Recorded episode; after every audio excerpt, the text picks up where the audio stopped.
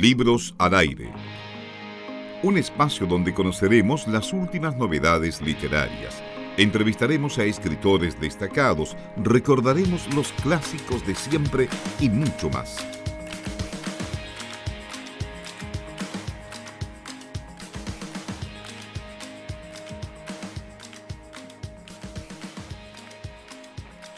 Estamos acompañándoles aquí de vuelta en Libros al Aire. Como les comentábamos al principio del programa, tenemos un entrevistado bastante interesante en el programa de hoy, en esta, en esta edición en que retomamos o comenzamos para algunos este segundo semestre aquí en la radio. Lo hacemos junto a Carlos Pinto, eh, periodista, guionista, escritor también, que ya ha publicado un par de libros, se lo decíamos antes de la pausa, ya está con nosotros a, través de la virtualidad, así que lo saludamos. ¿Cómo estás, Carlos? Muy buenas tardes, bienvenido a Libros al Aire. ¿Cómo estás, Eduardo? Un placer. También a el técnico Felipe, Felipe Cruz, ¿no? Que lo veo, pero está de técnico ahí, que lo veo con los audífonos. Muy bien. No, esto, es magia de, de, los efectos especiales de la virtualidad también. Yo también te voy a hacer un par de preguntas. Estoy ansioso por preguntarte cosas también a propósito de, ah. este, de este nuevo libro. Como no, encantado. Bien. para Eduardo y Felipe nos, disponemos a la conversación. Partamos entonces, porque eh, conocimos esta publicación, este libro, El Jardín de los Inocentes, eh, publicado este 2021. Eh, basado en hechos reales. Eh, conocimos también tu anterior libro, El silencio de los malditos, publicado en 2018. Y lo primero que a nosotros eh, nos llama la atención y nos gustaría conocer, Carlos, es si este libro estaba ya dando vueltas, hace cuánto tiempo estaba dando vueltas. por supuesto, en esta faceta nueva como escritor, nos gustaría conocer cómo va esa historia también. Sí, bueno, como tú bien insinúas, eh, no es una historia con la que me encontré, como se dice, sopetón, sino eh, la tenía archivada desde hace muchos años eh, como un recuerdo de un relato que un policía en la ocasión me hizo y que me pareció tan sorprendente que sin haber tomado ningún dato, llegué a la conclusión de que estaba frente a una gran historia, una historia digna de ser contada y lo que es más que es más propia de la literatura que del audiovisual porque contiene imágenes un poquito inviables para la televisión abierta, inenarrables de pronto para ese mismo medio. Entonces son programas que son relatos o historias que son menos exhibibles, pero no por ello menos interesantes. Y, yo necesitaba una historia así, la recordé, la reporteamos de nuevo para saber si era tan así como nos la habían contado hace algunos años y le dimos curso luego que tuvimos un proceso en nuestras manos sobre ese, esa, ese crimen, ¿no? Crimen, eh, crimen es todo, ¿no? Todo lo que es ilegal es un crimen, no, no, no solamente como uno piensa cuando recién se incorpora a este medio que crimen es solo cuando hay muerte. Ah, robar, una, robar una cartera es un crimen también.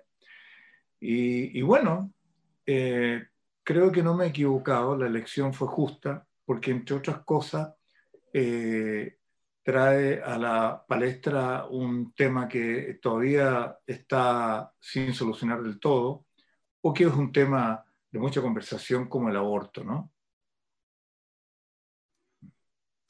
Sí, em, Carlos, bueno, acá le seguimos la pista a este joven universitario, ¿cierto? Em, Edison, ¿cierto? Un joven estudiante de, de, medicina de la Universidad de Chile. En las primeras hojas del libro, ¿cierto? Ponemos mucho ojo a su mente, sus acciones, ¿cierto? En algún pasaje del libro también se llega a decir que el contexto lo determinó. Eso es como clave, ¿no? Em, no se justifican los actos acá, todo lo que se presenta, pero, mm, ¿qué tantas veces en casos policíacos y, en la psicología también escuchamos esto de que el contexto o el medio lo hizo ser así? ¿Y cuánta responsabilidad tenemos nosotros también? Sí.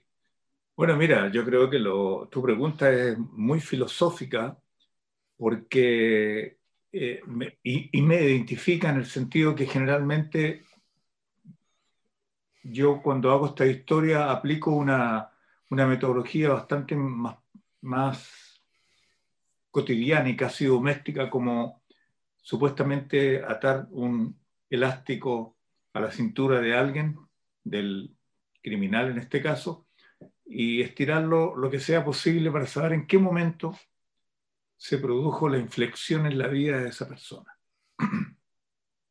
Es decir, lo que de alguna manera ustedes insinúan es que, es que uno no comete delito porque es malo, uno comete delitos porque hay circunstancias, hay contextos que así lo, lo comienzan a determinar. Eh, y, y, voy más allá, yo pienso que cualquiera de nosotros podría cometer un crimen en algún momento determinado. Eso significa que, que no estamos libres, eso significa que somos un género animal también y muchos de nosotros somos bestias. Como una psiquiatra en alguna oportunidad me dijo, todos somos bestias y como tal podemos eh, repetir los mismos actos de otros. Y lo único que nos deja un poquito al margen es que somos bestias domesticadas en comparación con otras bestias. Pero esa domesticación que tiene que ver con la escala de valores, que tiene que ver con la mirada educacional, que tiene que ver con, con la sociedad y el entorno, es determinante para que de pronto no seamos seres o bestias domesticadas. Es como si tuviésemos un bozal que nos entrega el haber ido al colegio, a la universidad, haber ejercido una profesión, y eso significa que es un valor agregado al ser humano que nos lleva definitivamente a entender que sin eso el bozal que tenemos como domesticación perfectamente puede ceder y dejarnos con el hocico del animal abierto y ser uno más de esta, de esta manada de personas que no tienen control sobre sus actos, que no tienen conciencia muchas veces de sus actos y que somos iguales, queramos o no, y que lo único que nos diferencia es haber perdido esa escala de valores, haber, haber sacado el bozal y habernos convertido en bestias. Entonces hay que tener, digo yo, y lo digo personalmente, tanto cuidado de que eso no se, no se repita en uno. Y creo que si algún valor tiene escribir un libro o hacer un programa, aunque sea de radio, es precisamente que sirva de ejemplo a otros para que lo que estamos contando como experiencia ajena pase a ser una experiencia ya asumida, casi personal. Es, profunda la pregunta, es profundo el tema porque de inmediato eh, a uno se le vienen a la mente diferentes asociaciones que hemos visto en la prensa, que hemos visto en los medios eh, y, que, y que prácticamente emparejan eh, la vulnerabilidad con la delincuencia o con, o con los crímenes.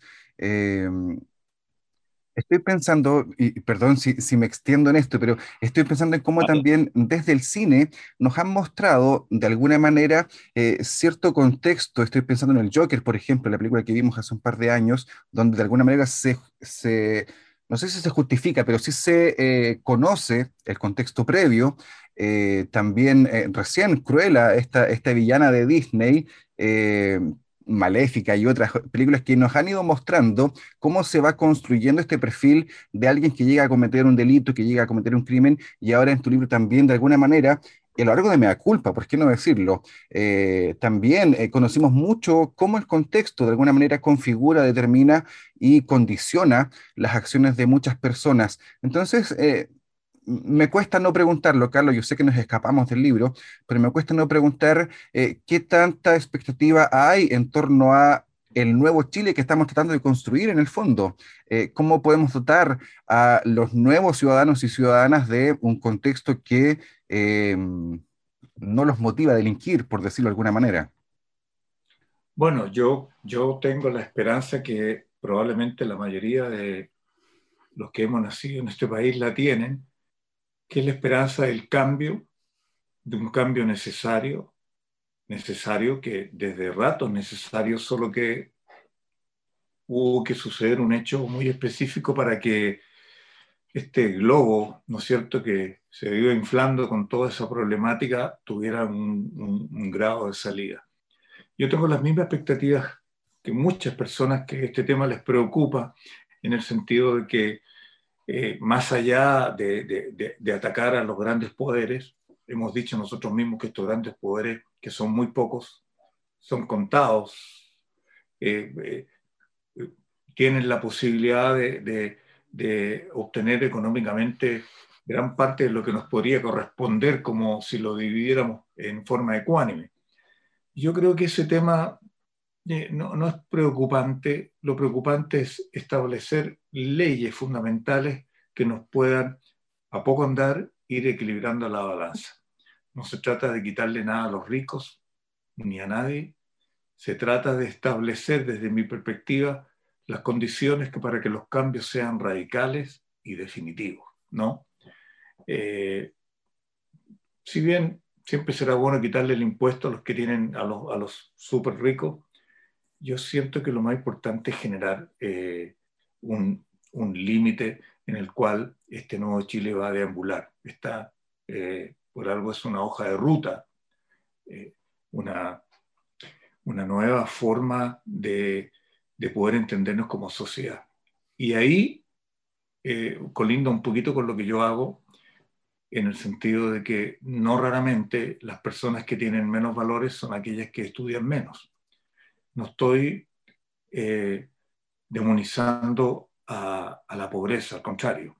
Creo que la pobreza que tenemos en Chile es, bastante más digna que, digna que otros países y no por ser pobre uno es ladrón, por ejemplo, o es criminal en absoluto.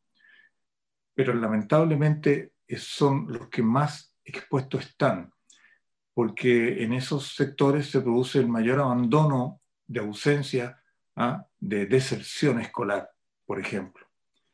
Y yo siento que esto comienza precisamente con una educación de, más nivel, de más riqueza intelectual, que nos permita eh, ir obteniendo las herramientas que necesitamos lo que más uno busca eh, es que todos nosotros tengamos, ojalá, el mismo acceso a las mismas herramientas. Bajo esta perspectiva, si yo quiero lograr algo, si quiero trabajar, si quiero flojear, dependerá de mí, pero yo esas herramientas para poder ser lo que, lo que pueda hacer en un país equilibrado, seguramente lo vamos a lograr. Entonces tengo la mejor de la, de las intenciones para estas 155 personas que van a, van a graficar nuestra hoja de ruta. Eh, espero que sea la que más necesitamos. Es una oportunidad única. Y, de verdad eh, yo soy muy pro y, sé que está todo dado para que, a pesar de que han habido otros tabillones, eh, se pueda lograr un buen resultado. Pero partiendo el equilibrio por sobre todas las cosas, que todo lo que se haga, se haga precisamente lo que más hemos cuidado y logrado, eh, en democracia, en tranquilidad, en paz. Si lo logramos, seremos los, héroes de, América, no te, puede, no te quepa la menor duda. Podemos hacerlo, tenemos gente preparada, hay opiniones distintas, están diversas, como siempre nos gustó, todos van a opinar y si la hoja de ruta nos lleva por una buena ruta, valga la redundancia, estoy seguro que este país va a seguir creciendo como lo ha seguido hasta ahora, aunque desnivelado, ¿no? Lo que nos queda ahora es nivelarlo lo que más podamos. Y eso solo se puede lograr con una nueva constitución.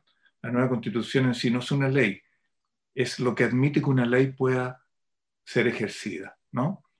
Entonces, con, esa, con ese terreno eh, eh, preparado para ser sembrado, bueno, lo que necesitemos sembrar, ese terreno tendrá que cobijarlo.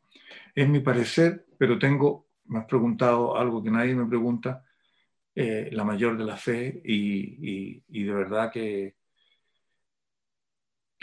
mi pensamiento social me hace sentir que estamos bien encaminados. Estamos conversando esta hora con Carlos Pinto, el reconocido Carlos Pinto, cierto periodista, guionista, escritor. Estamos conversando y reflexionando también acerca de mm, este nuevo libro, El Jardín de los Inocentes, y también de la vida misma y el acontecer que, estamos aquí em, viviendo entre todos. Quiero volver un poquito al, libro, Carlos. Em, porque en este libro, bueno, también en el, en el, anterior libro, ¿cierto? En el Silencio de los Malditos, Em, en la narración, ¿cierto? Tenemos un mayor campo de visión que los mismos protagonistas de lo que va pasando, salvo hay un caso, voy a mencionar uno solo, que es cuando se roban cierta cantidad de dinero en la Facultad de Medicina, que eso aparece en el libro y espero no haber hecho un spoiler ahí tan, tan grave. Em, como narrador, ¿cierto?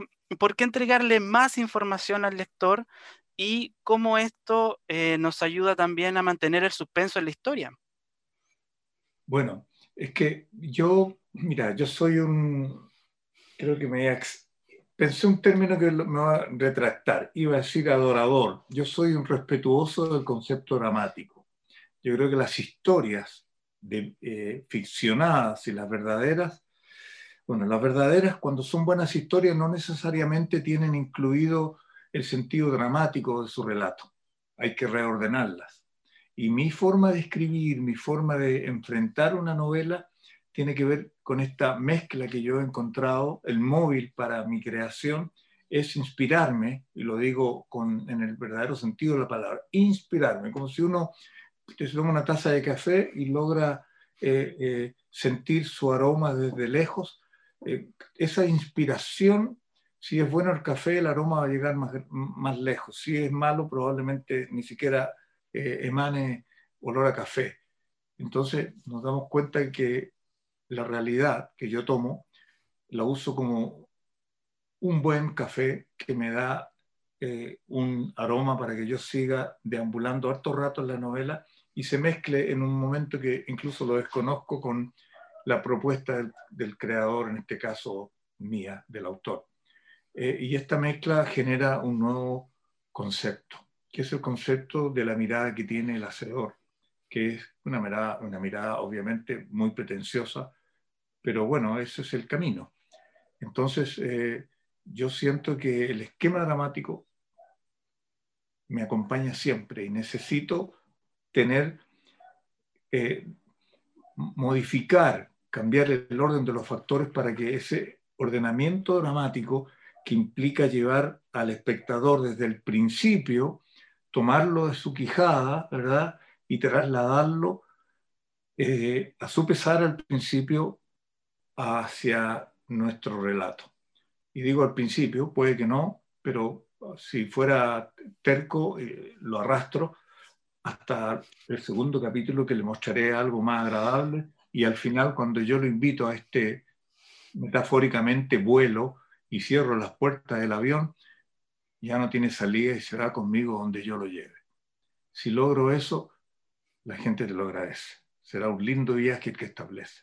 Yo creo que cada novela, cada cuento es un viaje, es la invitación a un viaje. Pero no todos se quieren subir a veces al avión. Y la obligación del escritor es subirlo y por último empujarlo. Ahora, cuando más interesante es cuando uno le muestra el aroma de su café y, ese pasajero se cautiva con eso y entra rápidamente a su avión y toma el mejor asiento y entra en el vuelo de lo que es tu novela. Para mí eso es el esquema dramático y no soltarlos nunca. Cada instante están mostrando un paisaje distinto, tentador, cautivador y como dicen las críticas, adictivo. ¿no? Sí, hemos leído mucho también sobre este trabajo, Carlos. A mí me gustaría también eh, hacer una especie de comparación entre este libro y el libro anterior, pero eh, abordando el trabajo creativo. ¿Cómo en tu caso fue desarrollar este trabajo considerando que ambos libros están eh, cruzados por circunstancias tremendamente distintas. El anterior no tenía ni un contexto ni de estallido social, ni de proceso constituyente, ni de pandemia. Eh, en ese aspecto, ¿cómo ha sido para ti trabajar durante este, mm, este periodo mucho más revuelto, mucho más eh, con mucha más incertidumbre además. Bueno, no, no, mira, no ha sido fácil, no obstante, gracias a la pandemia pude tener el tiempo, el silencio, ¿no? Eh, y la disposición en términos de horario de poder eh, estar más tiempo frente al computador, eh, dándole, dando y modelando correctamente los pensamientos que uno tiene como creador. Yo creo que fue para mí un poquito prodigioso el hecho de, de no tener obligación de salir de casa o de la oficina y, y, estar, como te digo, con un silencio de la ciudad que es bastante inspirador. ¿no? Eh, en, esos, en ese contexto yo termino el, el, Jardín de los Inocentes. Y bueno, haces tú un parangón con el, el, Silencio de los Manditos. En efecto, el Silencio de los Manditos es otro relato eh, diferente, o muy diferente al del Jardín de los Inocentes, lo que me agrada mucho, pero va teniendo lo que yo busco, eh, un estilo, una forma de narrar, va teniendo lo que más me importa, una mirada. Los personajes que yo realizo son personas aparentemente común y corriente, que deambulan, no son de miradas de malos ni de sonrisas buenas, son personas que que hemos tenido probablemente en nuestras casas o que hemos, nos hemos cruzado en la calle y que pululan probablemente por la ciudad sin que nos alteren. Pero en los encuentros íntimos de cada personaje encontramos esto que te decía yo, el momento de la inflexión donde uno, por diversas razones, justificado o no, produce el cambio, un cambio en su, en su, en su comportamiento que lo lleva a pensar que es factible entrar en, la criminalidad. Ahora, eh, ¿por qué me interesa eso? ¿Y por qué yo creo que le gusta a la gente? A mí me interesa porque es el punto de reconocimiento para el espectador o el lector de ponerlo también a él en su, en su eh, que no sea tan refractario a lo que está leyendo y pueda colegir una reflexión muy particular en relación a qué pasa con él en cuanto a que ve la trampita o tiene la llave maestra de saber, esa persona cuando encontró a su amado o a su amada con otro siéndole desleal en el amor, ¿qué hizo el protagonista? Tomó un revólver, un palo de béisbol, un cuchillo, resolvió y cuando me narra eso está tras las rejas, acongojado y arrepentido. Y ese dolor es tan fuerte para mí que yo se lo traspaso a la gente para que diga, ¿valdrá la pena hacer lo que él hizo? Y yo sé que no vale la pena en lo personal y se lo transmito a otro. Entonces uno de esa experiencia ajena obtiene lo que yo necesito, que haya una reflexión y que cada uno vea que siempre hay otro camino, siempre hay otro camino, porque estar privado de libertad es antinatural. Uh, me quedé pensando, me quedé pensando mucho. Em, bueno, hace rato estábamos reflexionando también a propósito del proceso constituyente que estamos viviendo y hay algo que, que está muy presente, o sea, es obvio que está muy presente en el Jardín de los Inocentes, que es el tema del, de los abortos clandestinos, de las parteras clandestinas y todo ello. Hay un diálogo, no lo voy a decir ya, ¿para qué? Pero en que se presentan argumentos a favor y en contra del aborto. Yo quiero preguntarte, Carlos, directamente, ¿cuál es tu opinión al respecto? ¿Qué opinas del aborto, de las tres causales quizás, o cómo deberíamos seguir avanzando en ese proceso? ¿Tus impresiones? Mira, eh, soy renuente a dar mi opinión, la tengo, como cuando me preguntan de política, por supuesto que la tengo, pero nunca la doy por una razón muy simple. Creo que un hacedor tiene que estar, si no en el medio, sobre la cotidianidad, porque de otra manera eh, está dando luces de un interés particular en su, en su obra. Es pretencioso lo que digo, pero obra, para denominarlo de alguna manera. Entonces, eh, yo digo, ¿qué importa que yo piense A o B si lo que estoy haciendo es esto? estoy escribiendo una novela, estoy haciendo una serie, estoy haciendo una película, estoy pintando un cuadro. ¿Qué importa? ¿Va a cambiar el, el destino del receptor? No debiera cambiar. Al revés, si desconocen mi pensamiento, van a ser mejores guiados, van a ser menos, eh, van a ser más subjetivos, más objetivos, digo, en su decisión. Ahora bien, yo, eh, sin embargo, pongo en, el inicio del libro, que lo tengo aquí, pongo un texto eh, que, en cierta manera define, no, no a mí necesariamente, sino para dónde vamos. Dice, el derecho que más engrandece a la mujer es el derecho a tomar sus propias decisiones. Eso evidentemente eh, no es que me nazca del alma, sino que es un pensamiento objetivo que uno intenta hacer volar, porque creo que lo que tú bien has dicho, Felipe, tiene que ver con que eh, yo no es que opine y hago opinar a los personajes, pero busco, el, busco una suerte de equilibrio en, su diálogo para no incidir con lo que yo piense necesariamente. Y, entiendo de que esa lucha que yo he dado por no, no, no caer en el abismo de ninguno de los dos lados, eh, ha concluido en que mucha gente ha tomado esto como, como una prueba de que su pensamiento eh, no, no, es necesariamente dueño de la verdad.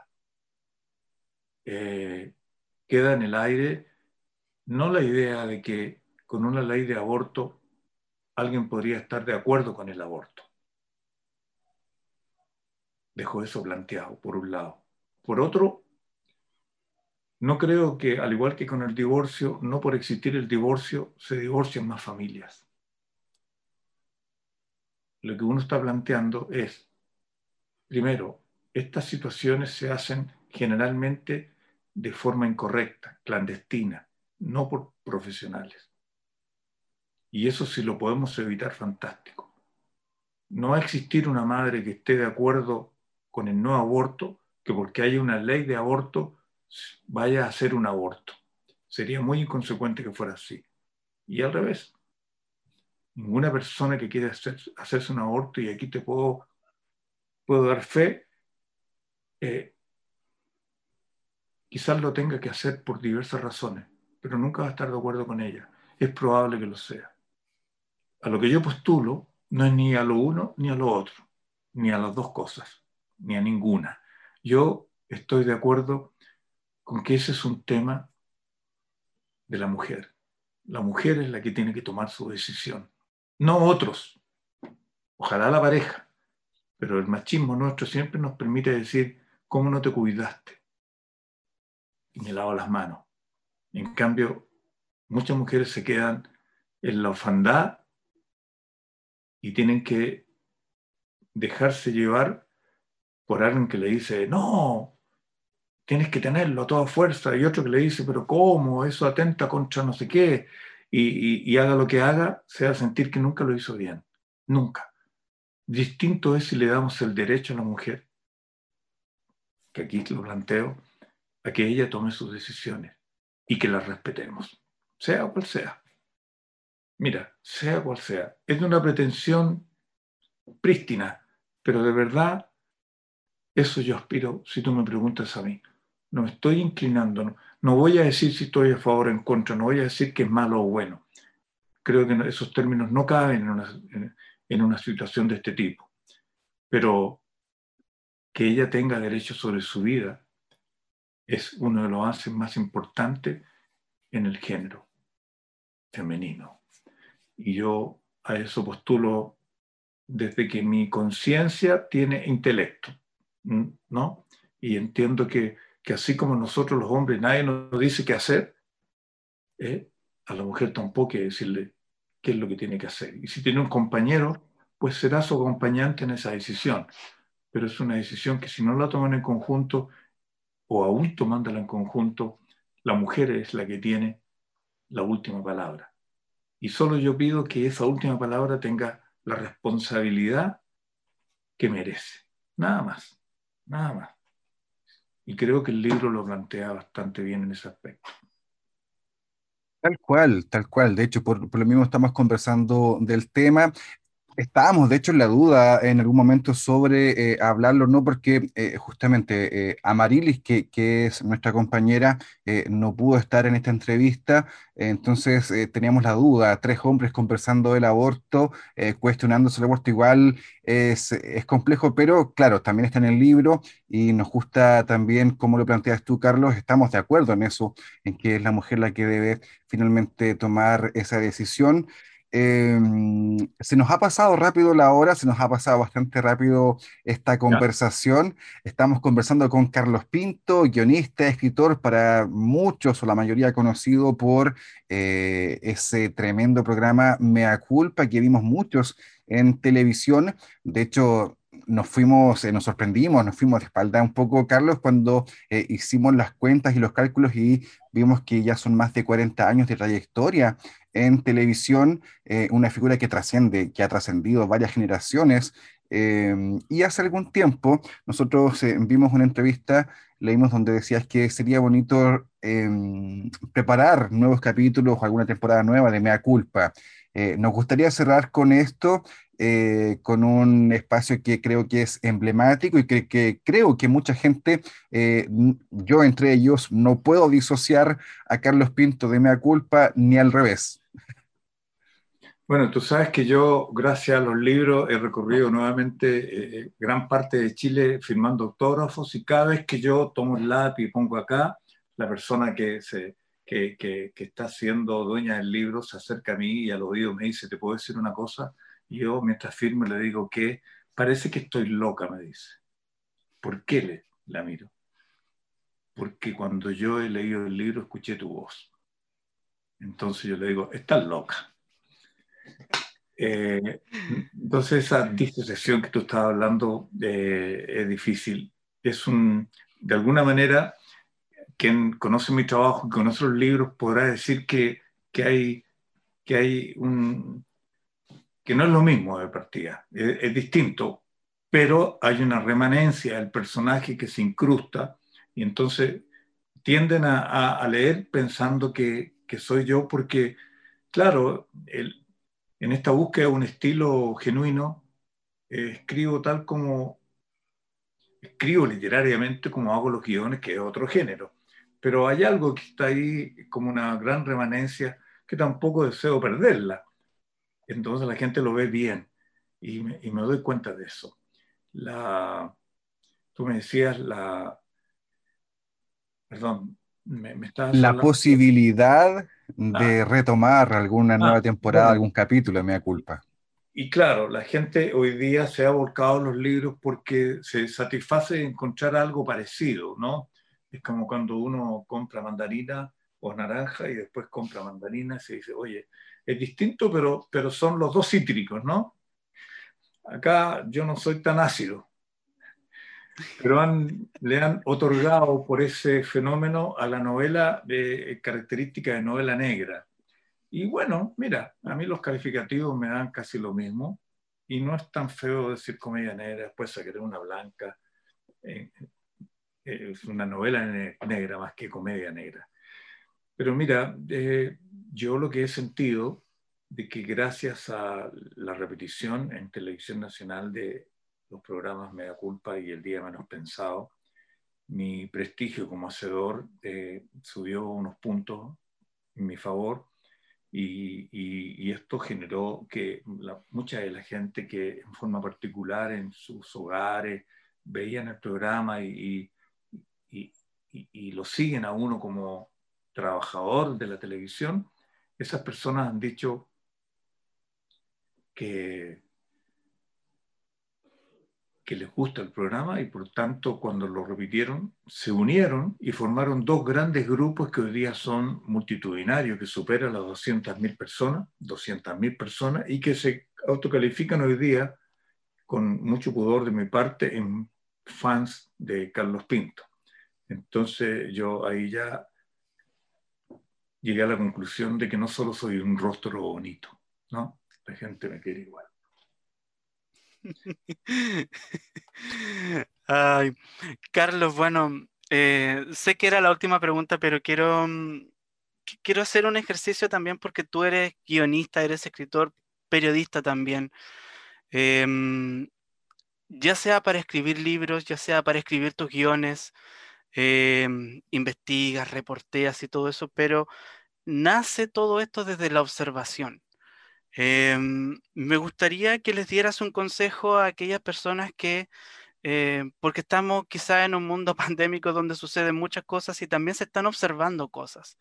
Aquellas personas que por primera vez están escribiendo o que quieren publicar algo, ya sea un guion de alguna serie o de alguna teleserie o alguna película que esté ahí, o algún libro, no lo sé, un consejo de escritor a escritor. Me gustaría escucharte. Ay, me pones en un dilema. Yo creo que siempre se dice, y lo he repetido últimamente, me he dado cuenta que lo he repetido, siempre se dice que para escribir se requiere un 1%, no digo, para generar un ente artístico se requiere un 1% de talento, lo que es casi nada, y un 99% de transpiración. Esa suerte de adagio, de lema, eh, yo creo que es propio y calzado para la literatura. Porque en efecto hay que tener talento. Y cada uno de nosotros tiene que tratar de saber descubrirlo y ojalá a tiempo. Pero no basta solo con talento. Hay que poner mucha transpiración. ¿Y por qué decía que la, literatura refleja casi cabalmente este concepto? Es porque para sentarse a escribir hay que tener disciplina. Mm, esto, esto que sale en las películas que mientras están en un par de novios, pololo o pareja, conversando al fragor de un café, eh, toma la servilleta y déjame un ratito, dame, un segundo que estoy escribiendo la palabra mágica o, la oración que me falta en mi novela. Eso es mentira, eso no es así. No, no, no, no funciona uno con la musa eh, eh, en la espalda más allá que exista. Eh, es imposible.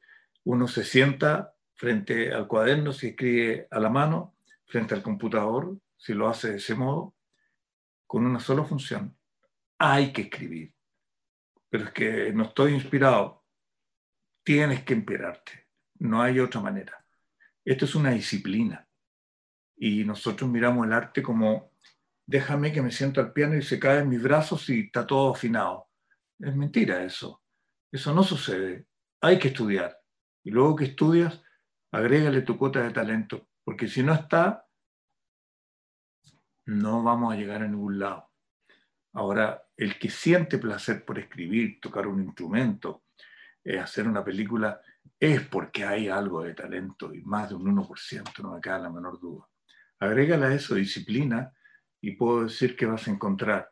Y lo que te puedo decir además es, para escribir y para meterse en el arte no hay destino posible, no hay metas, solo propósitos. Las metas son frustrantes. Voy a escribir un libro y lo voy a publicar. Vives escribiendo un libro y nunca publicas. Y te vas a morir con una lágrima en los ojos por no haber cumplido nunca tu promesa. Qué triste. Más bien, quieres escribir un libro. ¿Por qué no? Todos tienen derecho. Y si no los cumple, no pasa nada. Pero no establezca que una meta, porque eso solo atenta contra tu proceso creativo. Lánzate a escribir, vuélvete loco, siéntete todos los días en tu propio eh, hospital psiquiátrico y déjate llevar. Y de seguro te vas a encontrar con muchos caminos y el talento te va a decir cuál de ellos es más correcto. No hay más hay que perder la vergüenza. Eso es escribir, eso es meterse en el arte. Muy bien, Carlos, eh, muchas gracias por este tiempo que nos has permitido conversar, eh, conocer parte de tu trabajo, también escuchar eh, tus opiniones y por supuesto esta última pregunta o esta última respuesta, mejor dicho, también sin duda que a muchos nos alienta a seguir adelante con nuestros propósitos. Conversamos con Carlos Pinto, eh, guionista, por supuesto, periodista, escritor, a propósito de su último libro, El Jardín de los Inocentes, recientemente publicado, y queremos agradecer nuevamente a Carlos Pinto por aceptar esta invitación a Libros al Aire y desearle al mismo tiempo mucho éxito en todo el trabajo que siga a continuación. Carlos, muchas gracias.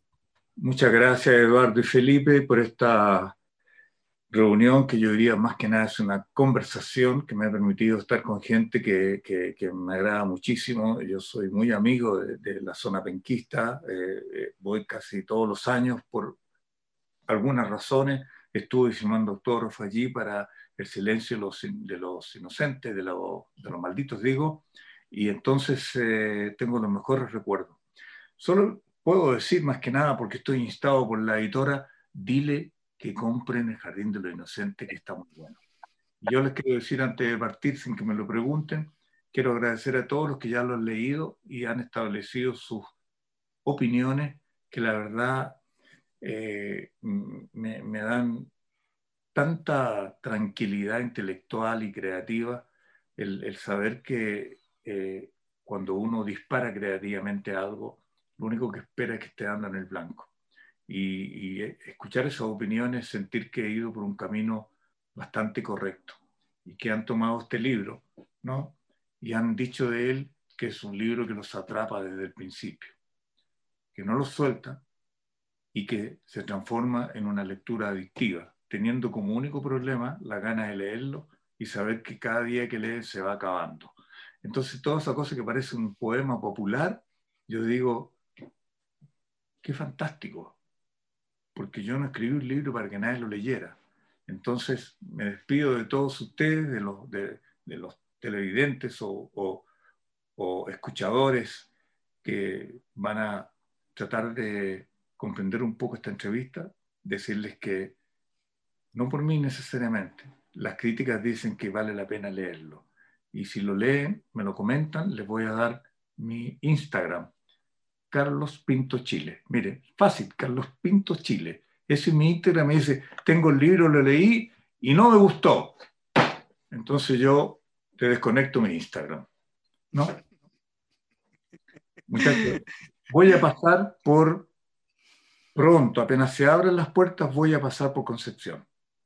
Y por toda la eh, sí, por Concepción como base, ¿no? Estuve en Los Ángeles, Chillán, Concepción, hice un viaje relámpago y firmé con mucho gusto. Lo voy a volver a repetir, así que si compran el libro, por ahí voy a estar y se los voy a, a firmar con mucho, mucho cariño, porque más allá de las bromas, cada persona que, que compra una obra de arte, un pintor, ¿ah?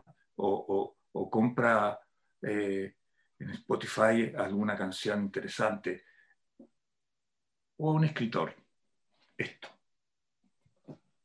es un apoyo a una labor, a la cultura. Y me permite a mí darme mis pequeños gustos. No, esto es broma. Tendría que vender mucho. Tendría que vender mucho para. Bueno, pero muchachos, ha sido realmente. muchas gracias. Muy grato. Nos vemos cuando esté en la zona, ahí los quiero ver junto a mí. ¿Ah? Vale, Carlos, estaremos atentos entonces. Un abrazo. Dale, que estés bien. Chao, Eduardo. Chao, Felipe. Nosotros seguimos acompañándoles en Libros al Aire. Pausa y volvemos. Libros al Aire. Siempre un placer en cada libro.